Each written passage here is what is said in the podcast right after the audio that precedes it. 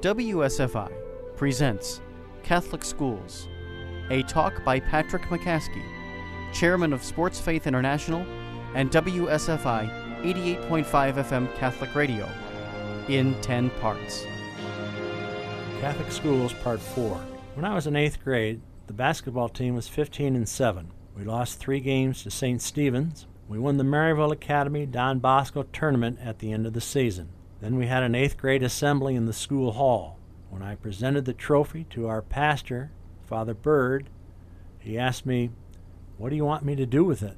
I'm glad that he didn't give it to the missions. We also had our 8th grade party in the school hall. I was president of Class 8A. Before I gave the welcoming speech, Mrs. Sifferman asked me if I was nervous.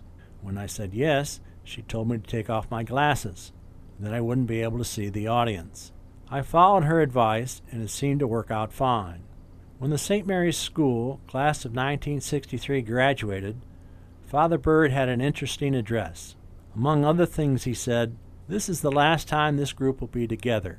No matter how hard you try, you won't be able to get everyone together again. Some will die, some won't be interested, you won't be able to find some people. This is the last time this group will be together. My parents wove a pattern of hard work and discipline for the lives of their children. They stitched this pattern with love. My mother always found it amusing when someone asked her how much hired help she had. That was probably the reason my father nicknamed her Laughing Girl. She did all the cooking and laundry and housework.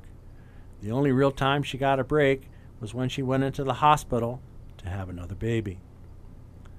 During those refreshing interludes, Mrs. Passarelli took care of us.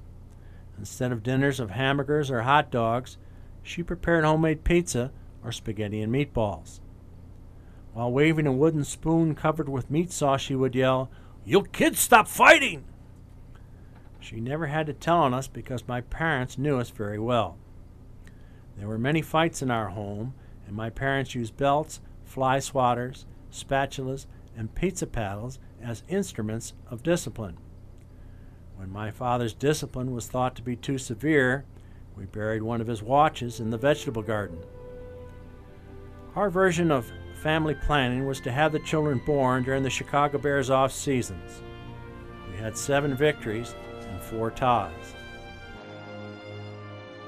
This has been a special radio editorial on Catholic schools with Patrick McCaskey. For more information about this or any program, visit WSFICatholicRadio.org.